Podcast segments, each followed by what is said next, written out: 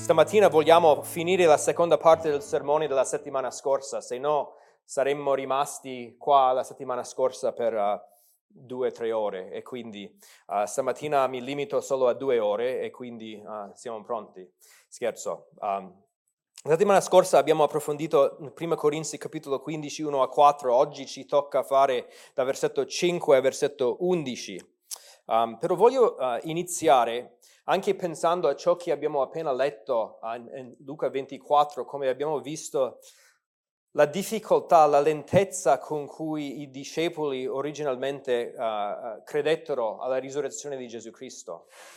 Penso che anche per noi come credenti a volte è possibile avere dei dubbi riguardo alla nostra fede. Avete mai avuto dubbi riguardo a qualcosa nella nostra fede?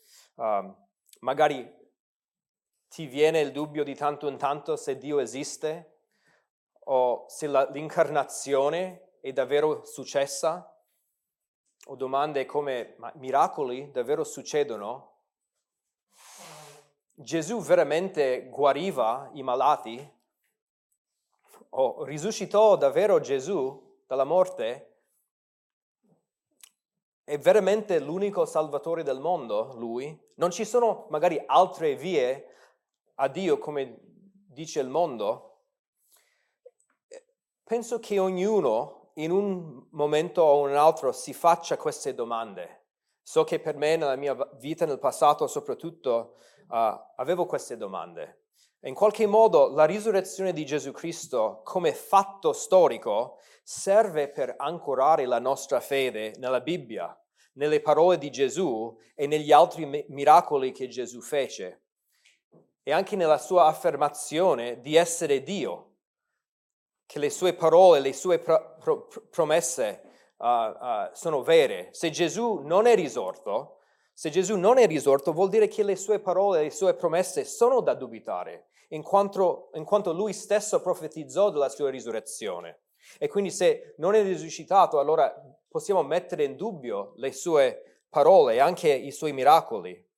E quindi in qualche modo la risurrezione di Gesù Cristo è l'ingranaggio intorno al quale ruotano tutte le altre credenze della Bibbia. E stamattina avremo la possibilità di studiare perché crediamo nella, nella risurrezione, perché crediamo nella risurrezione di Gesù, di Gesù Cristo. Uh, e, e, per questo voglio invitarvi a, a, seguire mentre leggo io di nuovo uh, la, l'inizio di questo capitolo, capitolo 15, uh, da versetto 1 a 12. Leggiamo insieme. Vi ricordo, fratelli, il Vangelo che vi ho annunciato, che voi avete anche ricevuto, nel quale state anche saldi, mediante il quale siete salvati. Pur, purché lo riteniate quale ve l'ho annunciato, a meno che non abbiate creduto in vano poiché vi ho tras- prima di tutto trasmesso, come l'ho ricevuto anche io, che Cristo morì per i nostri peccati, secondo le scritture, che fu seppellito, che è stato risuscitato il terzo giorno, secondo le scritture, che apparve a Cefa, poi ai dodici, poi apparve a più di 500 fratelli in una volta, dei quali la maggior parte rimane ancora in vita e alcuni sono morti poi apparve a Giacomo, poi a tutti gli apostoli e l'ultimo di tutti apparve anche a me come all'aborto, perché io sono il minimo degli apostoli e non sono degno di essere chiamato apostolo, perché ho, ho, perseguitato la Chiesa di Dio. Ma per la grazia di Dio io sono quello che sono e la grazia sua verso di me non è stata vana, anzi ho faticato più di tutti loro non io però, ma la grazia di Dio che è con me. Sia dunque io o siano loro, così noi predichiamo e così voi avete creduto. Ci siamo detti la settimana scorsa che la visione cristiana del, mo- del mondo insegna dalla scrittura una risurrezione futura dei credenti, che ci sarà una risurrezione del nostro corpo uh, in un corpo incorruttibile che è completamente ricreato, rinnovato. E, e noi abbiamo anche visto la settimana scorsa, ve, ve lo ricordo, che in così poco tempo false vedute sulla risurrezione dei credenti cominciavano a girare nella Chiesa antica, noi stiamo parlando di solo un po' più di vent'anni dopo la risurrezione di Gesù Cristo che fu scritta questa lettera, e, e, che significa che i Corinzi avevano anche sentito prima che fu scritta la lettera di questo insegnamento. E in così poco tempo giravano queste false vedute. Vediamo per esempio in, in versetto 12, uh, Paolo dice, ora se si predica che Cristo è stato risuscitato dai morti, come mai alcuni tra voi dicono che non c'è risurrezione dei morti? C'erano alcuni che mettevano in dubbio la risurrezione del credente. Il, il problema in questo capitolo non è che questi credenti met, mettessero in dubbio la risurrezione di Gesù Cristo. Questo è il punto in comune dalla, da, uh, dal quale Paolo parta, parte per argomentare per la risurrezione del credente. Quindi il problema non era un dubbio nella risurrezione di Gesù Cristo, ma uh, piuttosto un, un dubbio nella risurrezione dei credenti. E questo tipo di errore è, è, è, è letale per la nostra fede. Se noi togliamo la nostra speranza nel futuro, allora noi possiamo vivere così come vogliamo e non c'è speranza in questa vita. E quindi è, è, è fondamentale questo credo nostro nel futuro, nella futura risurrezione del credente. Paolo scrive questo capitolo intero per istruire riguardo a questo errore e alla risurrezione dei credenti, per correggere questa confusione che c'era tra alcuni dei, dei credenti. E come dicevo all'inizio, noi studieremo perché crediamo noi nella risurrezione, perché questo è il punto di partenza per la nostra fede nella nostra risurrezione. La, risur- la, risurrezione di Cristo garantisce la nostra futura risurrezione e studiando anche questi versetti oggi ci, ci uh, uh, aiuterà anche a essere fortificati nella nostra fede personale quando noi abbiamo dei dubbi e, e sicuramente noi quando parliamo con coloro intorno a noi, proprio stamattina parlavo con qualcuno al bar che metteva in dubbio la risurrezione di Gesù Cristo. E quindi questo brano fortificherà la nostra fede, però ci preparerà anche per av- avere conversazioni con gli altri riguardo a questo punto centrale della nostra fede. Um, vi ricordo eh, questa citazione che ho letto anche la settimana scorsa, però vo- voglio riproporlo da, a-, a, voi dal Calvino. Uh, lui dice la risurrezione di Cristo è l'articolo più importante della nostra fede. La risurrezione di Cristo è l'articolo più importante della nostra fede e senza di essa si spegne la speranza della vita eterna. Si spegne la speranza della vita eterna. La risurrezione di, di, Cristo, come dicevo, è quell'ingranaggio intorno al quale tutto ruota. Se non c'è risurrezione di, di Cristo, noi non possiamo avere la vita eterna. E quindi noi stamattina vogliamo vedere uh, uh, o continuare a studiare queste ancore per la nostra fede, uh, questo elenco di ancore per la nostra fede nella risurrezione che abbiamo iniziato la settimana scorsa. Vi ricordo che la settimana scorsa abbia, ho detto che in questi versetti, da versetto 1 a 11, ci sono quattro ancore per la nostra fede uh, che ci aiutano ad essere saldi nella fede, per continuare ad aggrapparci al Vangelo. La settimana scorsa abbiamo visto soltanto la prima ancora, che era uh, l'ancora dei fatti storici. Um, l'ancora dei fatti storici. Uh, Paolo ci, ci, ci richiama in, questo, in, questi versetti uh, per, perché crediamo nella risurrezione e ancora la nostra fede a queste quattro evidenze. La settimana scorsa abbiamo visto questo, eh, l'ancora dei fatti storici. Um, e, e, e, faccio solo un breve ripasso. Uh, è interessante che c'è questo um, uh, rinomato ateo che diventò deista, uh, non cristiano, ma un, un rinomato ateo che diventò, diventò, deista, che si chiamò Anthony Flew. E lui disse questo, l'evidenza della risurrezione è migliore che per i miracoli sostenuti in qualsiasi altra religione, è straordinariamente diverso per qualità e quantità um, un, un, ateo diventò deista, non credeva in Cristo, però lui diceva che la risurrezione e l'evidenza per la risurrezione è migliore che per i miracoli sostenuti in qualsiasi altra religione. Uh, e, e, noi abbiamo visto uh, la settimana scorsa questi fatti storici della risurrezione, la realtà della nostra vita spirituale, della nostra salvezza, della nostra speranza, sono tutti radicati nella storia. Il Vangelo predicato a noi e anche ai, ai Corinzi è il frutto di cose davvero successe. Paolo ci ricorda nel versetto 3 di queste cose, lui dice, poiché vi ho prima di tutto trasmesso come l'ho ricevuto anche io, che Cristo morì per i nostri peccati, secondo le scritture, che fu seppellito e che è stato risuscitato il terzo giorno, secondo le scritture. E quindi la settimana scorsa abbiamo visto la morte vicaria di Cristo, il suo seppellimento e la risurrezione corporea di, di Cristo, questi fatti storici. Questa settimana ho trovato uh, una, una, citazione de, da uno studioso ebreo teologo, uh, un, ebreo, un, ebreo, che non è cristiano, ebreo teologo storico, si chiama Pinkas Lapide, lui disse questo, o scrisse questo, accetto la risurrezione della domenica di Pasqua non come invenzione della comunità dei discepoli, ma come evento storico. Le prove sono così convincenti che anche un, un ebreo onesto può dire accetto questo come fatto storico. E, e, e quindi la, la, prima ancora per la nostra fede nella risurrezione del corpo è che Cristo è, davvero risorto. Cristo è davvero risorto, è davvero, è davvero morto, seppellito e risorto. Questo era l'ancora dei fatti storici. Stamattina noi vogliamo uh, approfondire le altre tre ancore per la nostra fede. E quindi andiamo alla seconda ancora della nostra fede stamattina, che sono le scritture profetiche. Le scritture profetiche. Um, come abbiamo letto in questi versetti, uh, dice che Cristo morì per i nostri peccati secondo le scritture, che è, risorto, è, è risuscitato il terzo giorno secondo le scritture. Se, se parli con um, gli altri della tua fede, Prima o poi qualcuno ti dirà che la risurrezione di Gesù assomiglia ad alcune leggende del mondo antico, di alcuni miti del, del mondo antico, magari degli egiziani, dei greci, e perciò gli scrittori del Nuovo Testamento erano influenzati da questi miti del mondo antico.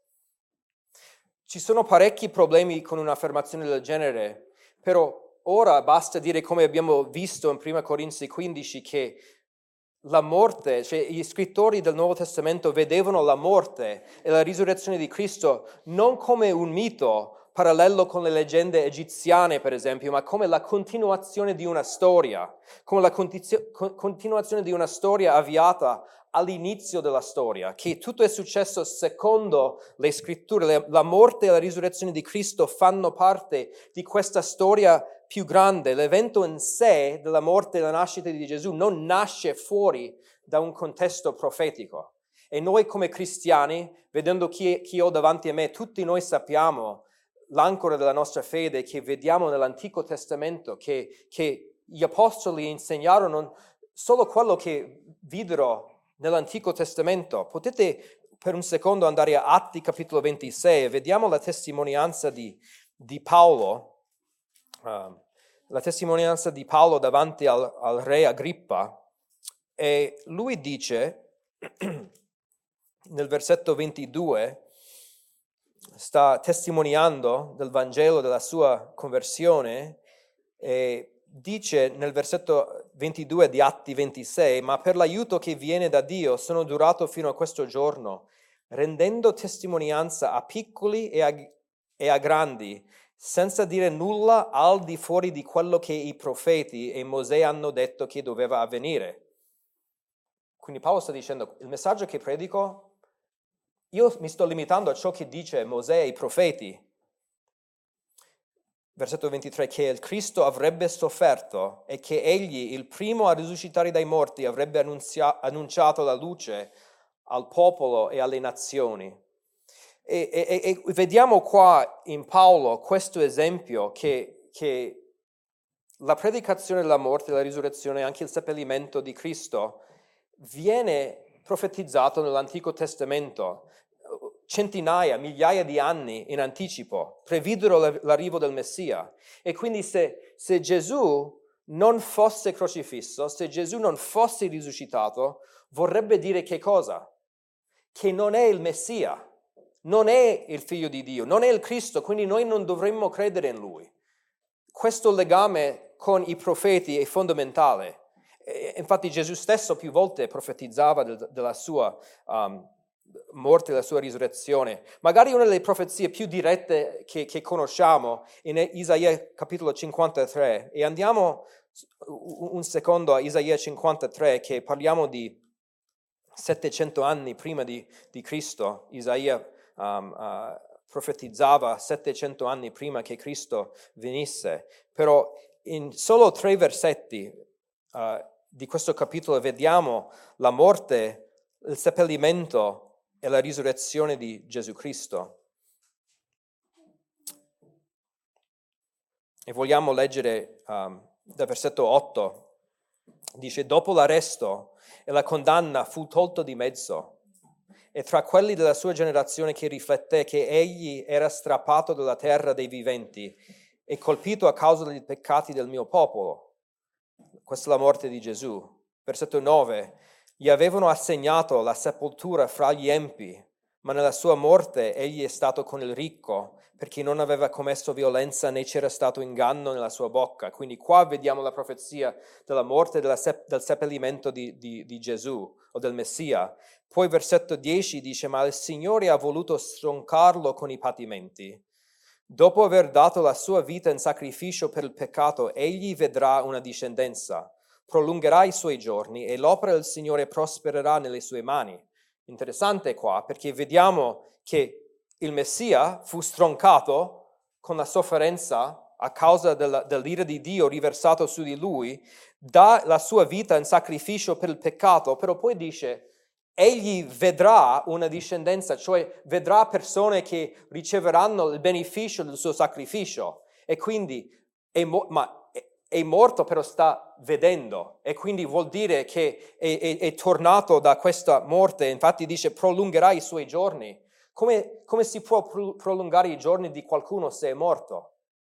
E quindi vediamo l'implicazione della risurrezione del Messia anche in questo testo. Infatti dice l'opera del Signore prospererà nelle sue mani abbiamo un, una, anche una profezia del, del regno del Messia che morirà, sarà sepolto, però poi dopo la sua morte i suoi giorni sarebbero stati prolungati per poter prendere in mano l'opera del Signore e l'opera del Signore prosper, uh, uh, prospererà nelle sue mani. E quindi tutto questo... Uh, tutte queste cose che stiamo studiando in 1 Corinzi 15 sono contenuti anche nell'Antico Testamento e questo è soltanto un, una profezia semplice. Um, vi, vi, incoraggio anche magari questa settimana uh, di andare sul nostro sito. L'anno scorso Matt ha predicato un sermone ottimo sulla la, eh, la risurrezione del terzo giorno, che parla di altre profezie, altri modi in cui vediamo anche la risurrezione del terzo giorno nell'Antico Testamento. E quindi vi incoraggio di, di, di ascoltare questo sermone, però voglio solo notare per la nostra fede oggi, questa è la bontà di Dio nel darci la profezia, perché alimenta e conferma la nostra fede nella parola del Signore. Non è un mito, una leggenda che nasce da nulla, però è una cosa ben programmata da Dio fin dai tempi antichi, con cose specifiche predette nell'Antico Testamento, poi adempiute nel Nuovo Testamento. Questo ci ricorda che il nostro Dio è sovrano, governa la storia, compie le sue promesse e tutte le promesse di Dio sono per noi un sì in Gesù Cristo e sono adempiute. Tutto è successo secondo il piano di Dio e questo ancora la nostra fede. Per me nella mia vita la cosa più, più rassicurante uh, per la mia fede nella Bibbia è vedere che Dio profetizza e poi porta al compimento ciò che dice. Questo significa che il nostro Dio è l'unico in grado di governare la storia affinché i suoi piani si, realizzino. E quindi abbiamo l'ancora delle scritture profetiche. Adesso vogliamo vedere la, la, la terza ancora per la nostra fede nella risurrezione, è la testimonianza oculare, la testimonianza oculare. Tornando a 1 Corinzi 15, cominciamo a vedere questo riassunto questo lungo elenco di, di apparizioni dopo la risurrezione di Gesù. Infatti noi possiamo dire che nessuno era testimone oculare proprio della risurrezione, nel senso non c'era nessun altro nella tomba quando Gesù è, è uscito fuori. Nessuno era lì presente, però abbiamo l'evidenza della tomba vuota, de, della, uh, uh, e, e quindi noi abbiamo altre evidenze comunque perché altri videro Gesù risorto. Quindi non hanno visto la risurrezione come evento in sé, però hanno visto il risultato. Gesù risorto, Gesù apparve in diverse maniere e, e anzi, anziché tornare in, in, cielo subito dopo la risurrezione, Gesù apparve a diverse perso- persone e, e queste apparizioni si moltiplicano di nuovo per formare una base incrollabile per la nostra fede. Queste apparizioni formano una base incrollabile per la nostra fede e per chi è desideroso fanno parte di un insieme di altre evidenze che si possono studiare, che dimostrano la storicità, la veri- veridicità della risurrezione di Gesù Cristo.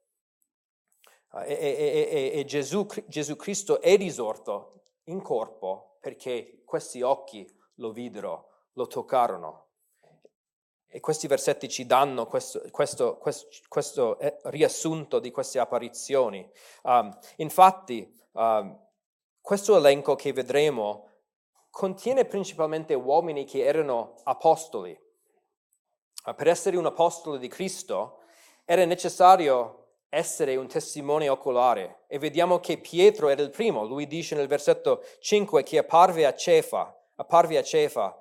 E, e, e vi, come vi ho detto la settimana scorsa, questi versetti formano probabilmente un tipo di, di credo antico che probabilmente fu recitato anche come insegnamento nei culti della Chiesa primitiva. Non sappiamo di preciso quando, um, se, se versetto 5, 6, 7 erano inclusi in questo credo, però comunque la Chiesa primitiva uh, basava la loro fede su queste apparizioni, faceva parte del loro insegnamento. Il primo era Pietro. Gesù apparve a Pietro. Um, forse uh, abbiamo letto stamattina che Gesù apparve alle donne, uh, prima, qua il, il, il, il desiderio di, di, Paolo è di creare un elenco apostolico di uomini apostolici per, per basare la, la, l'autorità del suo messaggio sugli apostoli. E Pietro il primo, forse anche perché Pietro era l'apostolo principale tra i dodici discepoli, e era anche lui che aveva appena rinnegato Gesù tre volte, e quindi Gesù apparve a Pietro prima come anche segno della, della sua grazia. Quello che vediamo in questo elenco, che voglio suddividere questo elenco in, in, in tre tipi di testimonianza oculare che mettono a tacere qualsiasi dubbio nella risurrezione. Vedremo tre diversi tipi di testimonianza oculare che mettono a tacere qualsiasi dubbio nella risurrezione. Il primo tipo è la, è la testimonianza di, di individui indipendenti individui indipendenti. Um, è un principio ben conosciuto, ben stabilito e ben applicato dalla ricerca storica o anche delle indagini criminali che la validità storica di un'affermazione o di un avvenimento storico è pesato molto di più um, uh, uh, rispetto a testimonianza di secondo mano, cioè la, la, l'evidenza um, la testimonianza oculare è pesato molto di più rispetto a testimonianza di seconda mano o di, di, di, di prove secondarie. Okay? E quindi questo è un principio ben stabilito. E vi do un esempio. Mettiamo caso che io veda un, un reato. Due ladri sono entrati nella casa del, del mio vicino uh, dalla finestra della loro camera da letto. Vedo questo reato ma non dico, non dico nulla io sono testimone oculare. Poi vengo in chiesa il giorno dopo e dico a Matt, Matt, devi sapere co- che cosa ho visto ieri. E dico, Matt, ho visto due ladri che sono entrati, eccetera, eccetera. E Matt, per coscienza, dice, Massimo, perché non sei andato a, a, a denunciare questi ladri? E io dico, ma non lo so, non volevo farlo. Quindi Matt si alza, lui va in questura e denuncia questi due ladri dicendo Massimo, il mio collega ha visto due ladri. la testimonianza di Matt è pesata meno della testimonianza che avrei potuto dare io come testimone oculare, perché è una testimonianza seco- secondaria che sen- ha sentito da me, ok? Non, non, non oculare. Questo, eh, la testimonianza oculare ha un valore immenso nel ricostruire la storia o la scena di un reato e possiamo dire di più è ancora più valorizzato se ci sono molteplici fonti indipendenti di testimonianza oculare. Cosa vuol dire? Se io denuncio i ladri insieme al mio figlio che era presente e ha visto la stessa cosa, ora abbiamo due testimoni oculari della stessa cosa. Però reso ancora più forte se, se io denuncio i ladri, però anche un mio vicino che non conosco va anche lui a denunciare questi ladri perché anche lui ha visto questo reato. Quando noi pensiamo alla risurrezione di Gesù Cristo, noi abbiamo l'imbarazzo della scelta in questo elenco.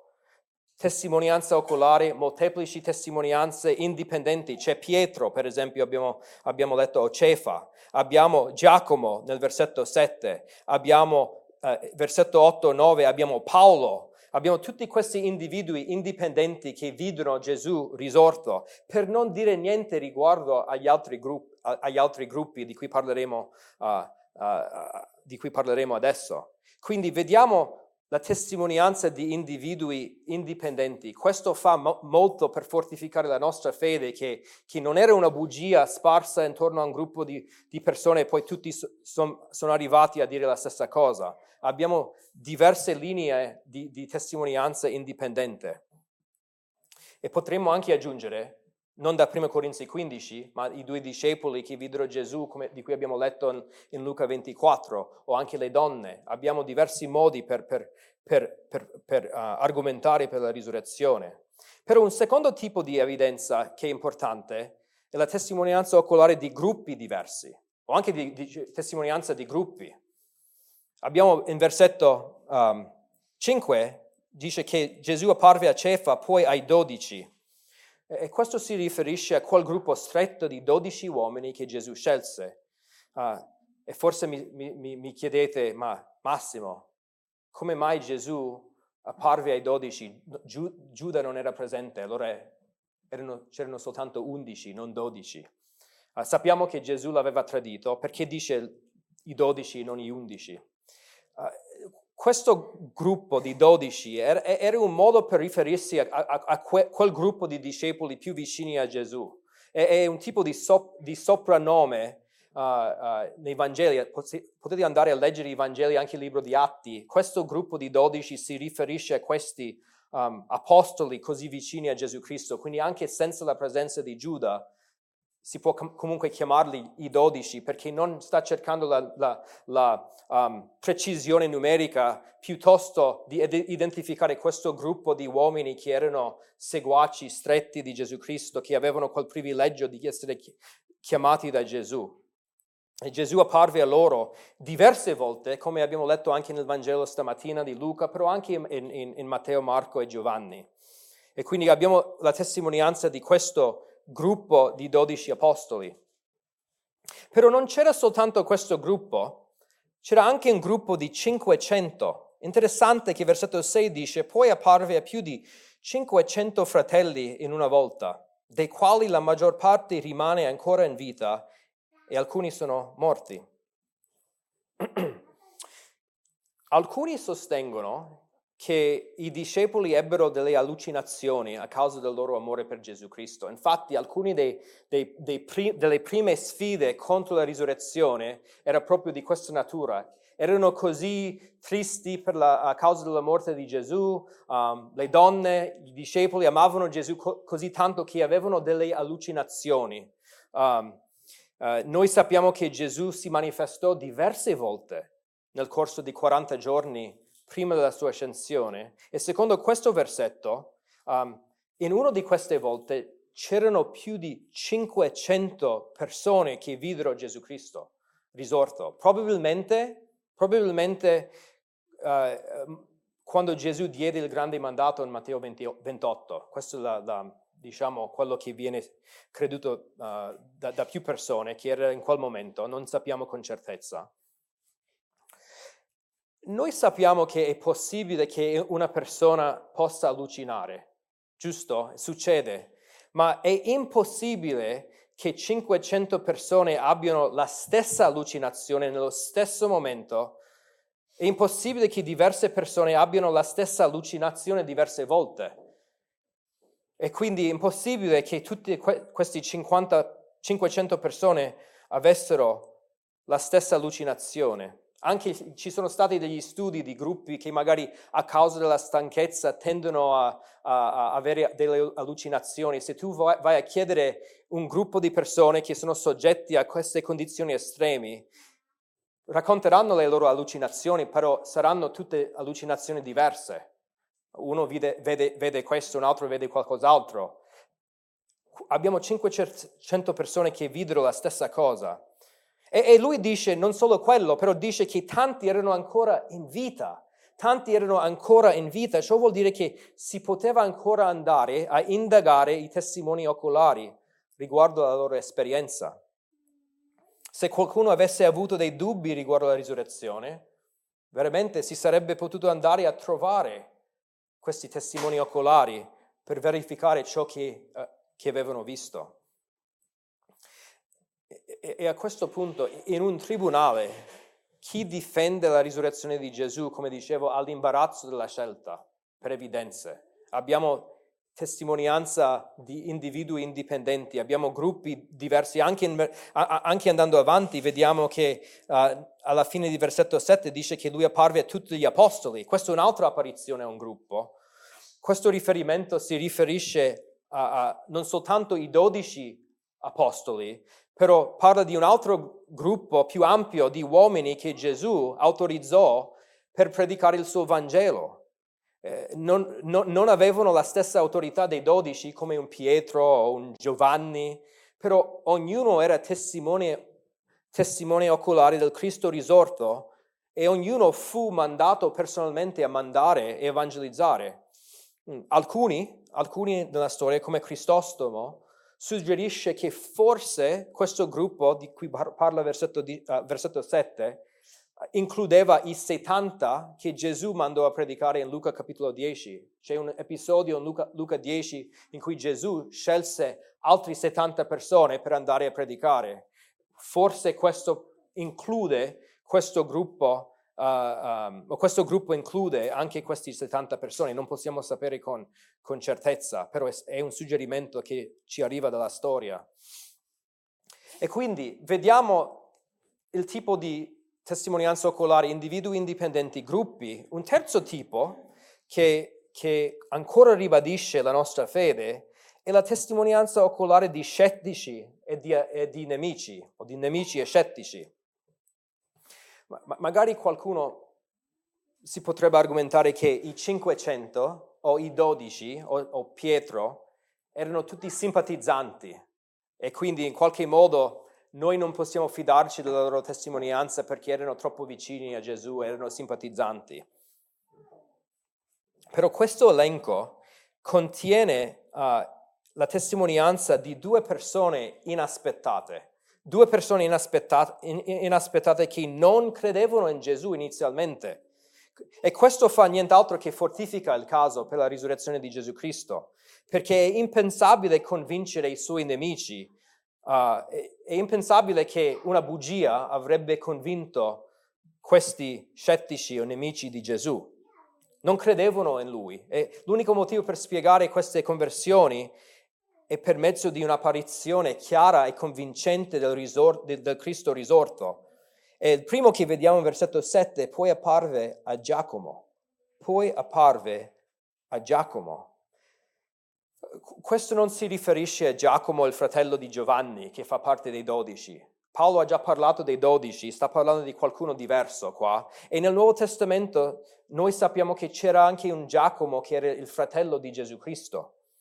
Um, infatti, nel, nei Vangeli noi sappiamo che Gesù aveva altri fratelli e sorelle, anche altri figli di Maria e Giuseppe. Infatti so, conosciamo anche i nomi dei fratelli di Gesù. Matteo 13 ci parla di Giacomo, Giuseppe, Simone e Giuda. Aveva, aveva quattro fratelli almeno.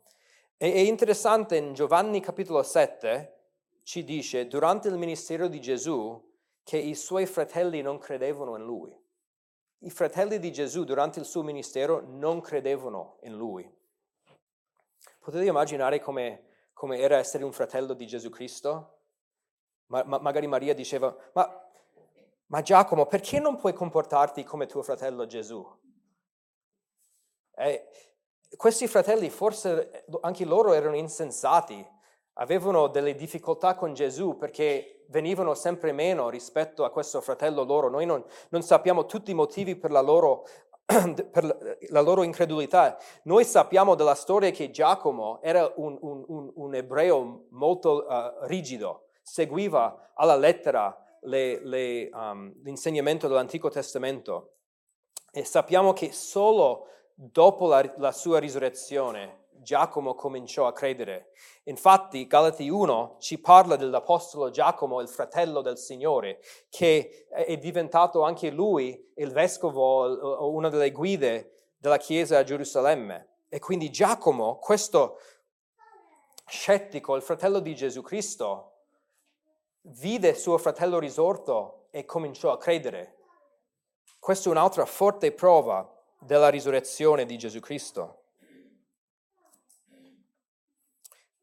E, e, e poi arriviamo al secondo nemico, secondo scettico, che è Paolo stesso. Paolo stesso, lui dice alla fine di questo elenco, versetto 8, e ultimo di tutti, apparve anche a me come all'aborto, perché io sono il minimo degli apostoli e non sono degno di essere chiamato apostolo, perché ho perseguitato la Chiesa di Dio. Paolo dice che Gesù apparve a lui come, come, come all'aborto. Perché usa questo linguaggio strano, uh, forte? Uh, la parola si riferisce qua aborto, a un aborto spontaneo. Questo è il significato di quella parola, un aborto spontaneo. Probabilmente si riferisce alla natura violenta e inaspettata della sua conversione. Um, Gesù apparve agli apostoli, uh, ai dodici, dopo anni di formazione, dopo anni di averlo seguito, però per Paolo invece fu all'improvviso, era sorprendente, inaspettato, come un aborto spontaneo coglie una donna a sorpresa, nasce il feto senza preavviso, senza il periodo normale di gravidanza, anche per, per, per, Paolo la sua conversione fu una sorpresa, no, neanche Paolo lo aspettava. Uh, andate un secondo a Atti capitolo 9, vediamo lo stato in cui Paolo si trovava prima della sua conversione, perché credo che ci istruisca um, riguardo a, a, a, questa testimonianza forte di un nemico di Gesù. Atti capitolo 9 ci racconta la sua conversione e um, dice, leggiamo i primi cinque versetti, Saulo sempre, spirante minacce e stragi, stragi contro i discepoli del Signore, si presentò al sommo sacerdote e gli chiese delle lettere per le, sinago- per le, sinagoghe di Damasco affinché se avesse trovato dei seguaci della via, cioè dei cristiani, uomini e donne, li potesse condurre legati a Gerusalemme. Sappiamo che Paolo pure era presente, affermava il martirio del primo martire cristiano Stefano. E quindi Paolo aveva, come dice, sempre ispirante minacce nel versetto 1. Questo era lo stato mentale di Paolo, di odio, di violenza contro i cristiani. Andava addirittura a Damasco per prendere legati questi cristiani. Versetto 3 ci dice, e durante il viaggio, mentre si avvicinava a Damasco, a Damasco avvenne che all'improvviso sfolgorò intorno a lui una luce dal cielo e caduto in terra udì una voce che gli diceva, Saulo, Saulo, perché mi perseguiti? Egli domandò, chi sei Signore? E il Signore, io sono Gesù che tu perseguiti.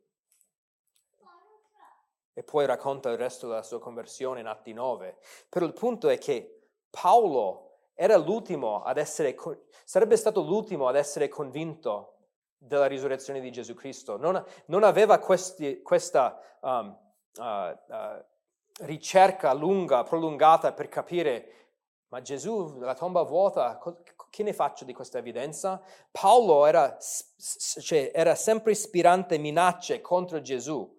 Lui era un persecutore feroce dei cristiani. Perse- perseguitava la Chiesa antica per la loro fede, incoraggiò, come dicevo, il martirio di Stefano. Non aveva nessun motivo lui per accettare la testimonianza degli altri apostoli. E lui era contrario fino all'ultimo secondo.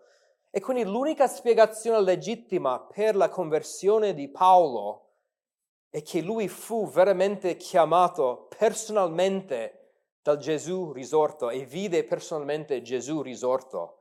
Lui è il testim- è il testimone oculare più inaspettato in quanto nemico della Chiesa. Tornando a prima Corinzi 15, Paolo per il suo peccato di perseguitare la Chiesa dice nel versetto 9, io sono il minimo degli apostoli, non sono degno di essere chiamato apostolo. Il suo peccato passato, cioè lui continua a, riflettere, continuava a riflettere su ciò che faceva prima della sua conversione e questa conversione inaspettata lasciò un segno di profonda umiltà in Paolo. Lasciò un segno di profonda umiltà in Paolo, in quanto non meritava di essere salvato, non cercava neanche lui la salvezza, era zeloso per la sua fede ebraica. E questa umiltà lo porta a magnificare la grazia di Dio. Nel versetto 10 dice, ma per la grazia di Dio io sono quello che sono e la grazia sua verso di me non è stata vana, anzi ho faticato più di tutti loro, non io però, ma la grazia di Dio che è con me. Rispetto agli altri apostoli, questa conversione, questa chiamata inaspettata, qu- questa grazia che, che ha sperimentato Paolo è diventato per lui la sua forza, la sua motivazione per una fatica che era maggiore anche agli altri apostoli. Ho faticato più di tutti loro, dice, non per orgoglio, ma con una profonda umiltà che, che, che la grazia di Dio lo, lo, lo motivava per servire il Signore. I sacrifici del suo ministero erano il risultato di questa grazia di Dio. Infatti lui dice non era neanche io a faticare, era la grazia di Dio che era in lui, con lui. E lui per noi è un grande esempio qua. Che cosa può fortificare noi per servire il Signore? Paolo è rimasto sempre stupito di essere stato perdonato così tanto. Cioè lui in altre parti dice che lui era il peccatore peggiore di tutti i tempi e, e, ci fa del bene riflettere, ma da che cosa il Signore ci ha salvato? Da che cosa il Signore ti ha salvato? Ti chiedi mai che tipo di vita avresti se Cristo non ti avesse salvato? Ti chiedi mai questa domanda? Dove, dove saresti se Cristo non ti avesse salvato?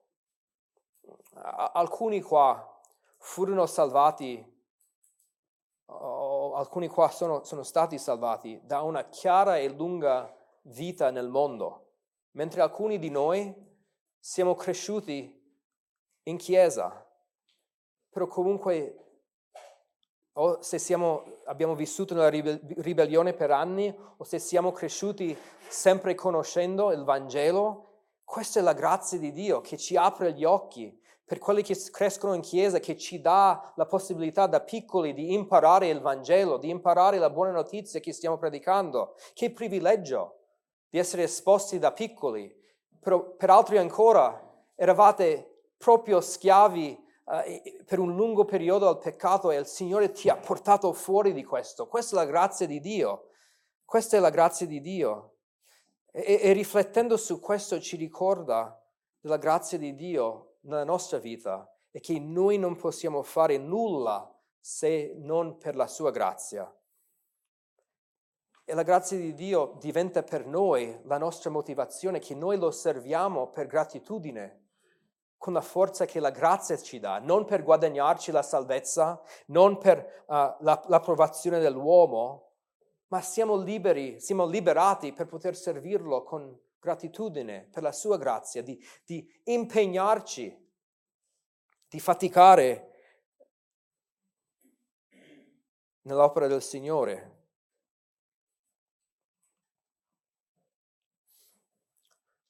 Tornando um, alla testimonianza oculare, abbiamo visto indi, in, uh, individui indipendenti, gruppi diversi, scettici e nemici. Abbiamo qualsiasi tipo di testimonianza oculare che vogliamo.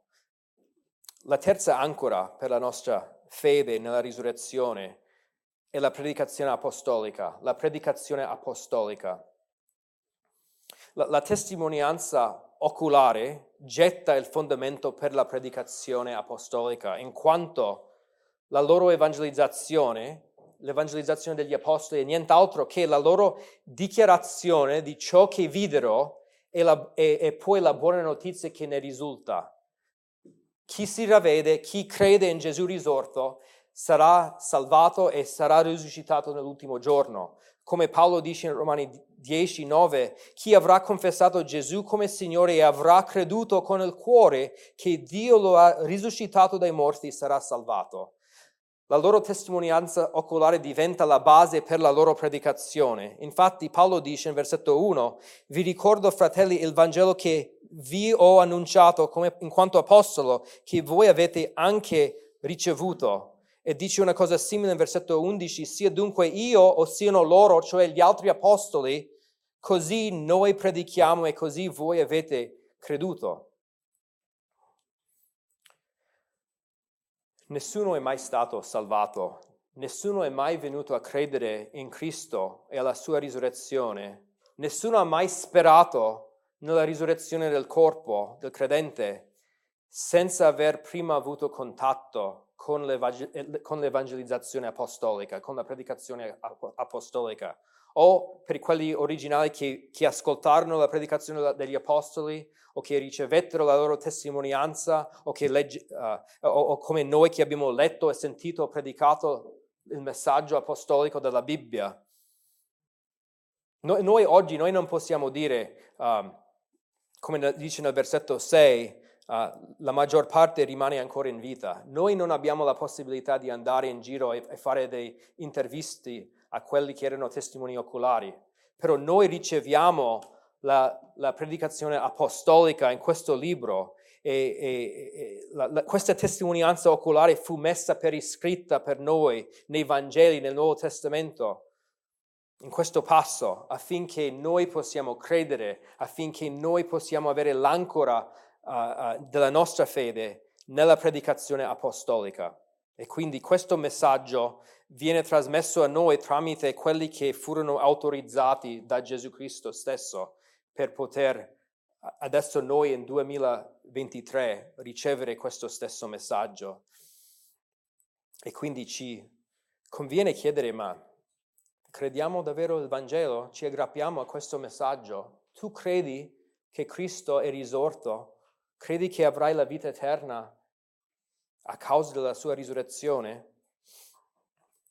negli anni, anche nella mia vita, negli ultimi vent'anni, ho letto diverse sfide alla risurrezione di Gesù Cristo. Mi ricordo tipo 15 anni fa è uscita una storia in una rivista che, che avevano trovato le ossa di Gesù Cristo. Avevano trovato le ossa di Gesù Cristo. Qual è il problema di questo?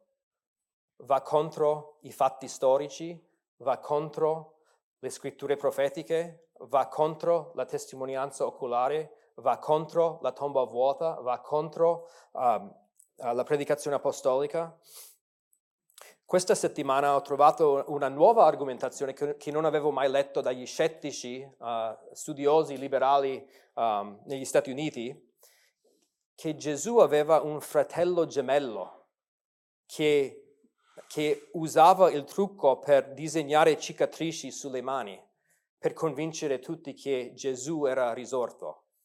Ci sono parecchi problemi di questo, anche mette in dubbio la nascita virginale di Gesù Cristo, però noi non dobbiamo essere um, uh, uh, perplessi da questi uh, queste nuove teorie che escono di tanto in tanto. Noi abbiamo queste quattro ancore, i fatti storici, le scritture profetiche, la testimonianza oculare e la predicazione apostolica. Possiamo anche aggiungere le, le, altre evidenze storiche a disposizione, la morte di Gesù, la tomba vuota, il fatto che le donne erano le prime persone a, a essere testimoni, una cosa che, che in, anche inaspettata, che, che, gli apostoli avrebbero dato alle donne questa, questo ruolo importante. Le apparizioni degli apostoli, la conversione dei suoi nemici, ogni altra teoria per spiegare queste evidenze fallisce nell'offrire spiegazioni convincenti per il fatto, per noi, il fatto storico è che Gesù è risorto. Vuol dire che Lui è il vero, Lui è la via, la verità e la vita. La sua vita è anche in noi adesso, Lui vive in noi, ci trasforma ora, ci dà speranza ora e siamo garantiti con la risurrezione futura quando noi vedremo Cristo faccia a faccia. Preghiamo. Signore, noi vogliamo ringraziarti per questo, questi versetti che abbiamo studiato. Ti ringrazio per il modo in cui tu ti prendi cura di noi, nei nostri dubbi, come hai preso cura anche di quei discepoli originali che erano impauriti, che uh, erano lenti a credere, che con, con queste apparizioni e, e, e sono state messe anche per iscritta nella tua parola, che noi possiamo avere una fede certa Uh, Signore, ti ringrazio per questo perché per noi è un'ancora in mezzo alle difficoltà, in mezzo alle malattie, in mezzo alle minacce della morte. Signore, ti, chiediamo di, di, uh, ti chiedo di fortificare ancora di più la fede dei nostri fratelli nei giorni prossimi a causa di ciò che 1 Corinzi 15 ci dice. Nel nome di Gesù. Amen.